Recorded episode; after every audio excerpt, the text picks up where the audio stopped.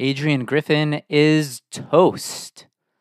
The Milwaukee Bucks fire Adrian Griffin only about 40 games and change into the season. Let's see their record. It's 30 and 13, 43 games into the season. They are second place in the Eastern Conference, three and a half games back of the Boston Celtics, one half game, a half game ahead of the 76ers, who are in the third, who have won six games in a row, by the way. And then uh, a couple more games in front of the Cavaliers, who have won eight games in a row. So things are definitely a little competitive in the Eastern Conference. You have the Celtics and the Bucks winning their last two games, the Sixers with their last six, the Cavaliers winning their last eight, and then the Knicks in fifth place winning their last four. So you have the top five seeds in the Eastern Conference winning a combined total of 22 straight games between those five teams. So a lot of competition there. And the Bucks looked at that, and the Bucks looked at their team and their expectations for where they plan to go in the rest of this season in the playoffs, their championship aspirations, and they said we've had enough. Adrian Griffin hasn't managed to figure out how to make them as absolutely successful as they could be on the offensive side of the ball, not running enough pick and roll with Giannis and Damian Lillard. When they do it, it's pretty successful, but they don't do it enough. And definitely, they have been one of the worst teams in the league on the defensive side. Part of that you expect because you traded for Damian Lillard, you got rid of Jrue Holiday. But they got to do a little bit better job than that. They got to do a better job than what they are currently doing. And you would hope that with all the information that they already know when they brought in Damian Lillard that he's going to be great on offense and it's going to be tough on defense, you would think that Adrian Griffin, coming in, knowing exactly what the situation is that he's stepping into, would be able to account for that. That would probably be my number one goal if I was the head coach. Would be we have Giannis. We just brought in a weaker defender than what Giannis is used to at the point guard position. So what can I do? What type of scheme can I establish in order to get the most out of our defense because when you have Giannis and you have Damian Lillard and you have Khris Middleton and Brook Lopez and other pieces as well, you're going to outscore most teams even when you play poor defense, right? They're 30 and 13 currently. They they win 700, you know, they're, uh, they're they win 70% of their games right now, even with the poor defense. So you would think, let's just make the defense go from poor to average, and then you'll be set. You'll probably be first in the East if you can get that done. And that's where they want to be. And that's why they fired Adrian Griffin. And now they're looking to bring in Doc Rivers. Very interesting because Milwaukee, they won their one championship.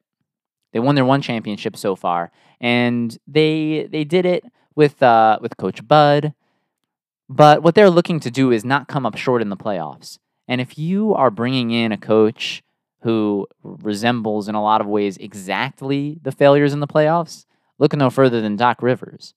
Doc Rivers has given up some of the most incredible leads. He, he's he's the king of being up three one in the playoffs and then losing. So you're considering bringing him in, perhaps a suspect decision. But look, you you made the wrong hire at the beginning of the season. You should have brought in Nick Nurse. Nick Nurse has a lot of common sense. He knows, most importantly, when to play man, when to play zone when to call timeouts, how to sub his players in, how to sub his players out at the right times. These are some of the simplest but most important tasks that a head coach is going to have to do. And Adrian Griffin wasn't able to do this. Nick Nurse would have been a fantastic hire at the beginning of the season. This was talked about a great deal. It was common knowledge. Nick Nurse should be the guy. But no, Giannis Antetokounmpo pushed. He wanted Adrian Griffin. Adrian Griffin was his guy, and the Milwaukee Bucks conceded to their superstar and they brought in Adrian Griffin. Fast forward 43 games into the season, just over half the season gone, and now they have to scramble and try to find a replacement. Doc Rivers, the guy with probably the most experience, best suited for the job, but also a guy who has come up short in the playoffs many, many, many, many, many, many times and definitely not achieving the potential that a lot of his teams had. Giving up 3 1 victories means you were one game away. You could have, if you won three games already, there's no reason you couldn't have won the fourth game. You know, they couldn't do it.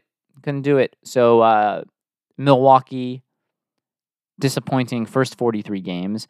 And I was arguing, even though they're in second place in the East, I was arguing about this with a friend of mine a nice little spirited discussion. And he was saying, Adrian Griffin didn't do anything wrong. They're second place in the East. What if you would have looked at the Miami Heat when they got LeBron and Wade and Bosh all on the same team and they didn't have a, a good first 30 games of the season, should you have fired Erik Spoelstra? And I just think there's too many differences between that situation and this one. That was a situation where you're bringing in a bunch of players who never played with each other before LeBron, Wade, Bosh, all together. And that's just a completely different team. And it's going to take time to bring in three new guys. Okay, one of them was there already, but to bring in to bring in uh, you know a player like LeBron, who you, where you're switching the best player on the team. There's a lot to figure out there, and you're going to earn yourself a little bit more leeway. Here, it's very different because you didn't change your best player. You didn't change Giannis, and you really didn't change your second best player in Middleton. I guess you did change your second best player because you upgraded from Middleton to Damian Lillard as your second best player, but you didn't change the the top player.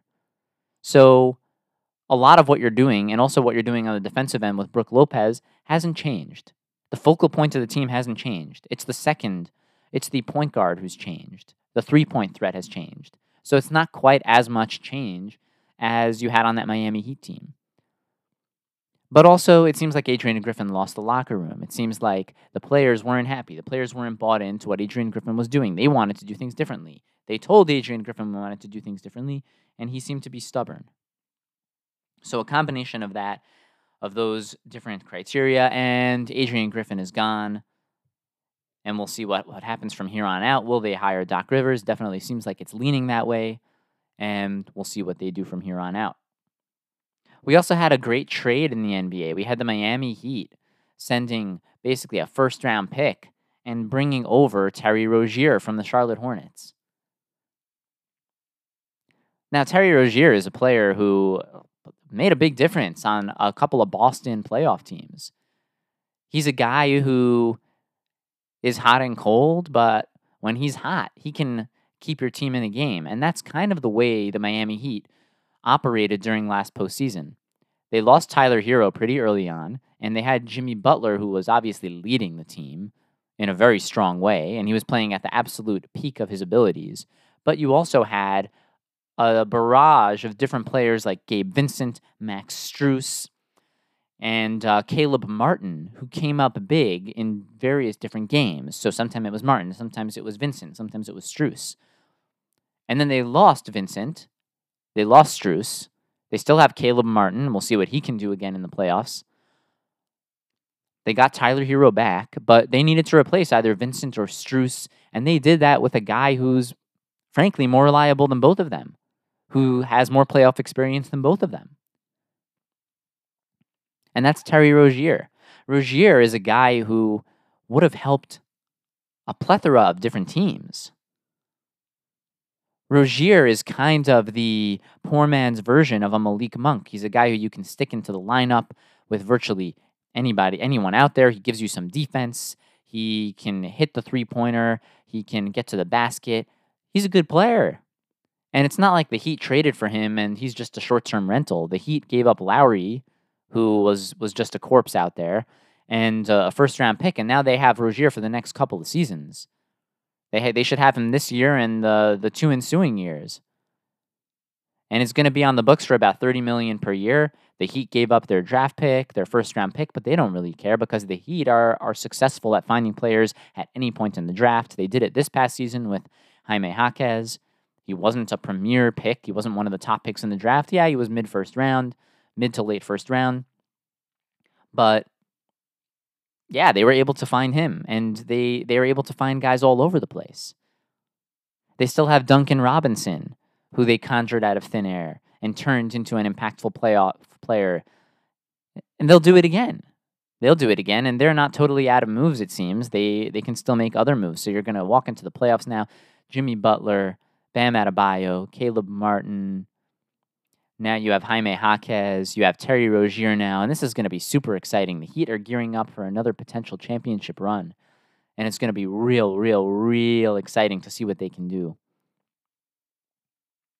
Another interesting storyline that we had coming off of the 62 point Karl-Anthony Towns game, where he seemingly got benched in parts of the game despite scoring 62 points, is you've had their head coach, Chris Finch, come out after the game and completely trash Karl-Anthony Towns, saying that he played immature basketball. The team can't play like that. This is this is a, a repeated issue for Karl Anthony Towns. And I don't really understand what Chris Finch was doing because this is a guy who, if you're the coach of the team, you need to think a little bit along the lines of, well, maybe after this guy scores 62 points and he's still young and he's having one of the best seasons he's ever had in more of a complementary role to Anthony Edwards, is that maybe we can trade him. Maybe this is our get out of the Karl Anthony Towns sweepstakes ticket. 62 points in a game. He's, he's playing really, really well this year for him. And there's going to be a team that will be willing to take a chance on him. There always is. You think Paul George can't get traded again? He gets traded again. You think James Harden can't command a, a of picks and players back again? No, he can. Harden goes to from Philly to Brooklyn, goes from Brooklyn. He he played on on uh, on Houston. He and more recently, obviously, uh, going from Brooklyn to uh, to the Los Angeles Clippers. Go, sorry, going from Brooklyn, going to going to Philly, and then going to Los Angeles Clippers. You just there's unlimited trades for these guys. Damian Lillard gets moved. When Kyrie Irving gets moved again and again and again and again, when these guys want out, they get moved. It's the star power in the NBA. These guys can tell you what destination they want to go to, and they can somehow make it happen. They can get there. Kyrie Irving, you didn't think any team would want him. Boom, he gets he gets sent to Dallas, and then they re-sign him, even when some think it's a bad decision. You can find a team to take Karl Anthony Towns and give you multiple first round picks for him. So why, as the coach of the team, would you come out and openly trash him a week and a half to two weeks away from the trade deadline? Just doesn't make any sense. I can understand wanting to knock some sense into Karl Anthony Towns, and what better time to do that when he scores 62 points in a loss, only scoring four points in the fourth quarter, airballing the final shot of the game, which, had he scored that shot, that would have sent them to overtime.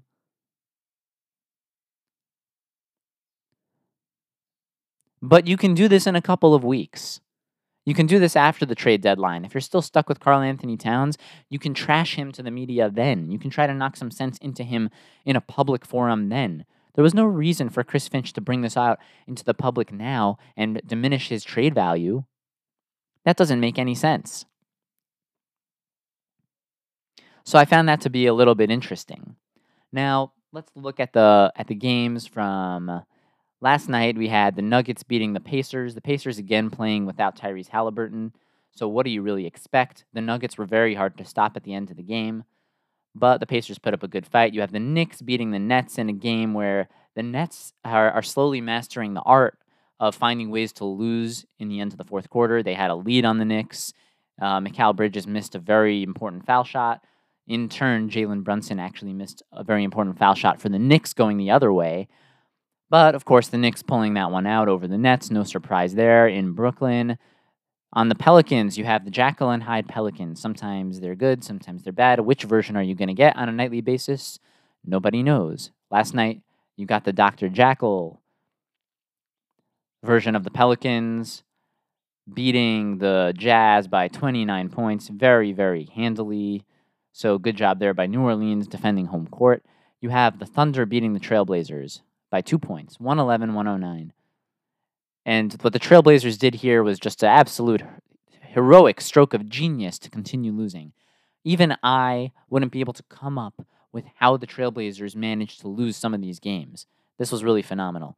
You have the Trailblazers with the lead, with the ball, in the winding seconds of the ball game. Malcolm Brogdon has the ball in his hands on the left sideline just past half court. He dribbles, he stops. The defense is coming at him, and Malcolm Brogdon is a very experienced veteran player at this point. He has all the experience playoffs, regular season. He's a real vet. You should trust him with the ball in his hands at the end of the game. He makes the dumb-headed decision to dribble again. He forgot that he dribbled. In all the chaos and commotion, the defense at the end of the close game, he dribbled for a second time, gets called for a double dribble, and turns over the ball. Chauncey Billups, the, the uh, Trailblazers head coach, pops up and says, and gets infuriated in front of the referees and says, I called timeout. What do the referees do? They give Chauncey Billups a technical foul. Chauncey Billups doesn't stop. He gets a double tech and he gets thrown out of the ball game. Now, what you've just turned this into, you went from having the ball being in the lead by one and potentially being able to score a two and and put yourself up by three in the waning seconds of the ball game, or hitting a three and going up by two possessions and virtually guaranteeing a victory, you go from from having the ball with the lead to turning over the ball, getting a technical foul. So now you're also giving the Thunder a free throw, and then not knowing when to calm down and getting giving a double technical, giving the Thunder a second free throw. And now the Thunder can take the lead with the free throws and then get the ball back and win the ball game. What ended up happening was Shai Gilgeous-Alexander went to the line to shoot his two technical free throws and he missed the first one. So just think had Chauncey Billups only gotten the first technical and not gotten the double technical, perhaps the Trailblazers still have the lead because he missed the first free throw. SGA missed the first free throw, but then he gets a second free throw and he hits it. Now the ball game is tied. Jalen Williams ends up scoring, uh, you know, right at the end of the ball game. He ends up scoring a two point shot, and of course, the Thunder get the victory. The Trailblazers could not have written this one up any better than they did, losing a game that they really had in their pocket. And for them, wins don't come very often, so they are uh, they they are really they really got to take advantage and win the games that they have. But it's okay; they're not really looking to win. They should fire sale, get rid of Brogdon, get rid of uh, Jerami Grant, get rid of whatever else they can get rid of on their team. And let's look forward to next year. Another victory for the Oklahoma City Thunder. So, on the Thunder side in the Western Conference, that now puts them in a three way tie for first place. The Thunder and the Nuggets won last night, and they were both a half a game back of the Minnesota Timberwolves, who lost that game to Charlotte, where Karl-Anthony Towns scored the 62 points, and now it's a three way tie. Three way tie, identical three way tie for first place in the Western Conference. We also had the Clippers beating the Lakers. No surprise there. The Clippers are the better team. They've shown that throughout the season so far. Uh, also, to make things further obvious, LeBron didn't play in the game. Anthony Davis had a good game. D'Angelo Russell had a good game. And he's really played pretty well up to this point in the regular season. D'Angelo Russell, uh, although everyone's calling for his head, everyone's calling for him to be traded, he's really kind of been the shining light who's kept the Lakers in a lot of these ball games and who's helped the Lakers win some of the games that they've won. But he seems to be the player that the Lakers fans want out right now, so that's probably what's going to end up happening. And let's turn our focus to tonight's ball games. What do we have on the docket for tonight? We have the Hornets against the Pistons in a game that you most likely should not waste your time with. Then we have the Timberwolves going against the Wizards in Washington. The Timberwolves have got to earn back some respect and win this ball game against Washington. They've lost their last two. If the Timberwolves now go on a three game losing streak, and include in those three games Charlotte and Washington, you will see them start to hit the panic mode. They will be out of first place in the East, sorry, in the West, and you will start to see the panic settle in for the Timberwolves. You have the Grizzlies playing the Heat, the Grizzlies coming off a victory against Toronto in Toronto. Now they're continuing their road trip, traveling from the cold to the warmth in Miami. They'll be taking on the Heat. The Heat completing the Terry Rozier trade. Not sure if Terry Rozier will be able to play in this game. I don't think he'll be available yet, but he will be there soon. The Heat, you can never predict what they're going to do on a night to night basis anyway. So Grizzlies versus the Heat should be a good one there with the way the Grizzlies are playing right now. Then you have the Trailblazers traveling, going back to back uh, last night, I believe they were playing at home last night. That was where uh, no, they were they were on the road. Yes, of course, they were on the road in OKC. So they lost that game, and now they're going to continue the road trip, going to Houston, where they'll probably lose another game to the Rockets. Let's see if they can do it in quite as a creative fashion as they did last night against the Thunder. Then we have the red, red, red hot Cleveland Cavaliers, winner of eight games in a row, going to face the Milwaukee Bucks, who have also won a couple of games in a row. Right? The Bucks have won their last two. The Cavaliers have won their last eight. Well, one of those win streaks are gonna are gonna die. We'll see. Will the Bucks be rejuvenated by the firing of their head coach? Will they seem a little bit more amped up than usual? And can they dethrone the Cleveland Cavaliers, who have the longest win streak in the NBA currently? That's going to take place in Milwaukee, should be a good one. You have the Suns going to Dallas to play the Mavericks. The Mavericks kind of have the Suns' number. After what they did to them in the playoffs last season, every game between these two teams is much must watch television. You've got to see will the Suns be able to keep their hot streak going? The Suns have also won a whole bunch of games in a row. The Suns are the winners of six in a row. So a lot of really big win streaks in the NBA right now. Very interesting to see. That's always good because it adds extra tension to these games. Can they continue the win streak? So the Suns going to Dallas, trying to win their seventh game in a row.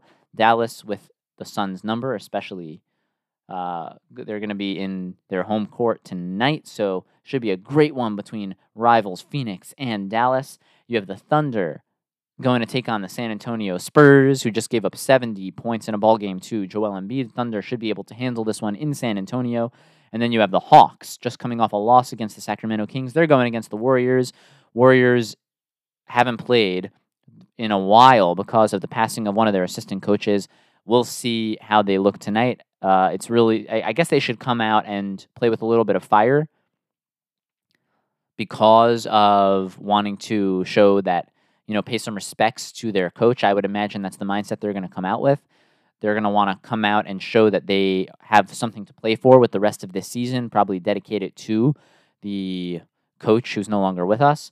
And we'll see if that's going to be enough to, to uh, really energize this team who haven't been able to be energized by anything this season. But also, it's hard to know how the passing of the coach will affect them. They haven't really been playing well this year up to this point.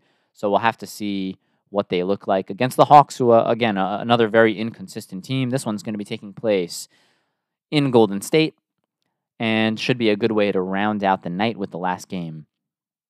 You can always contact the show at NBAVENUE. That's NB Avenue at yahoo.com. Email us with your comments and questions. You can also follow us on social at NBAV on Twitter. That's NBAVE on Twitter, NBAVE on Facebook. And you can listen to the podcast on Spotify, Apple Podcasts, and all of the major podcast networks. We are your NBA venue for a great time every time, and we are out.